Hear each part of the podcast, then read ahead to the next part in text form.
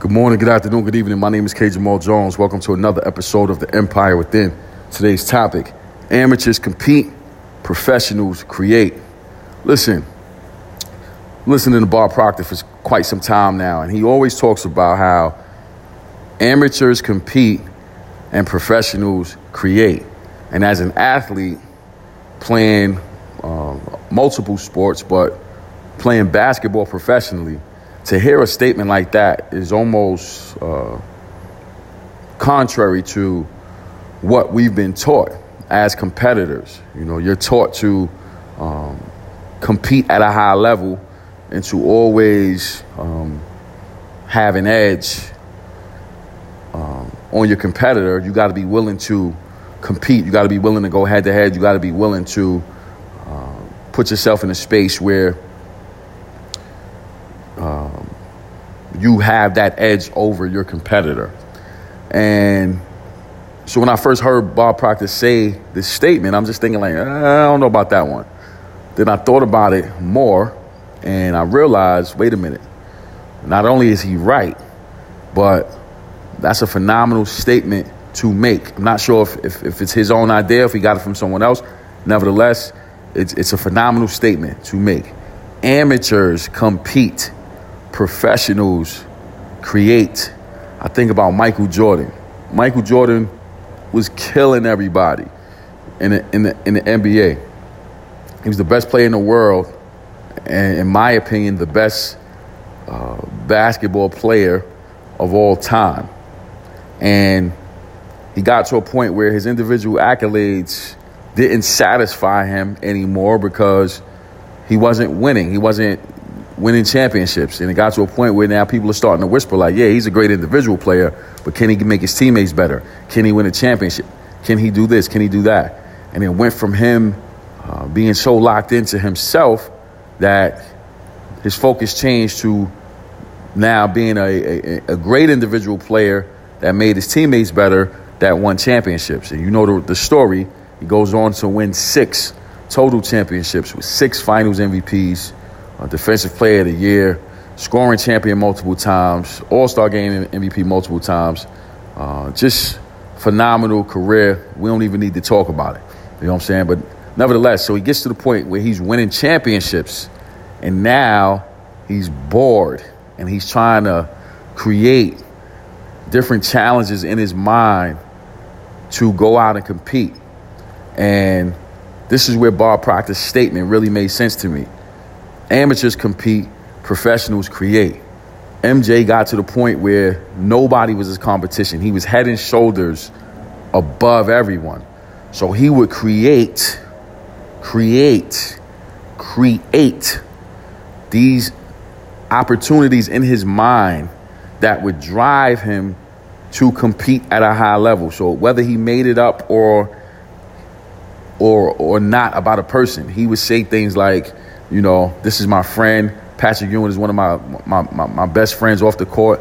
But in order to uh, annihilate him, I'm going to create a story in my mind. And I'm just using Pat as an example. I'm going to create a story in my mind that says, Pat is saying something about me, or Pat doesn't think I can do this, Pat doesn't think I can do that.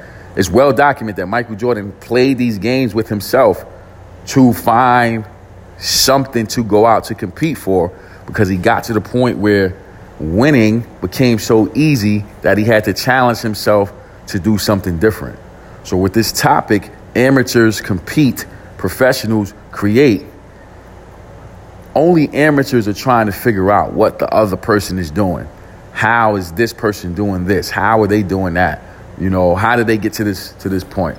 You know what I'm saying? And then you try to compete with whatever they're doing. But professionals, professionals create because they already understand the market, one, and two, they know who they are. So when you understand the market, yes, you have a healthy respect for your opponent. You have a healthy respect for the competition. You have a healthy respect for the industry that you're in. You have a healthy respect for your craft. You have a healthy respect for what is happening in the space that you would like to earn money in, in the space that you would like to learn about. But just because you have a healthy respect and you understand what's going on doesn't stop you from being a professional that is creative and that is going to find a way to not only carve out a niche for yourself, but carve out a space where you continually dominate. See, when you get to the point of winning consistently, now it's it's not even about winning anymore. Now it's about how can I find new ways to challenge myself? How could I create new ways to do what I've already been doing for 20 years at a high level? How do I figure out a new way to do what I'm doing at an even higher level, even better than what I've done it the past 20 years? See, as Mike got older, it wasn't that he couldn't dunk anymore. It wasn't that he couldn't play with Flash. He could absolutely play with Flash, but he got so refined that he started working on his his uh, fadeaway. You know what I'm saying? And, and hitting 15 footers and just being smart and meticulous about the moves that he made. So, yes, he could dunk on you, but he chose to survey the court and pick his spots. And then when it was time to catch a dunk, he caught a dunk. You know what I'm saying? So it's important for you to understand that if you've been successful, if you've been winning, if you've been getting to that bag for any amount of time, you know and you understand that in order to continue, you have to find new creative ways to do what you desire to do. Because if you don't, you'll get bored and you'll get to the point where you say, Well, I don't need to do this. I've already proven myself here and there's nothing else for me to do, so I'm just gonna stop. Listen, the name of the game is create or disintegrate. Either you're creating something or you're going to disintegrate. You're going to perish. You know what I'm saying? You have to understand that amateurs compete. Let them compete. Let them look at each other. Let them try to copy. Let them try to mimic. Let them try to do what they do. But as a professional, we're not trying to copy. We're not trying to mimic. We understand what's going on in the market. We know who's who. We know what's what. We know who's number one, two, three, four, five. We know who's number 100. We understand what's happening in the space that we occupy. But we will not allow all of that information to stifle, thank you, Lord, to stifle our creativity as professionals. Amateurs compete, professionals create. Think about it. It's not as easy as it sounds, it's a deep message because I'm not telling you not to compete.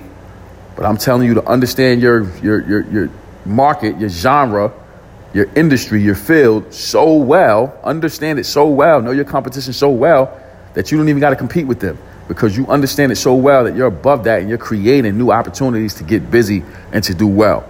Think about that joint, let it sink in, listen to this joint a thousand times, you'll figure it out.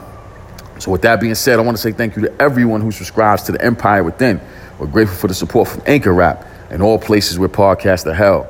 We're grateful for the support from Facebook, Instagram, Twitter. I'm also grateful for the platform of YouTube. I have over 200 videos on YouTube. All you have to do is type in my name, Kenyon Jones. That's K E N Y O N Jones, and all those videos will pop up. My mission is to empower, encourage, and inspire you to be the best you that you want to be.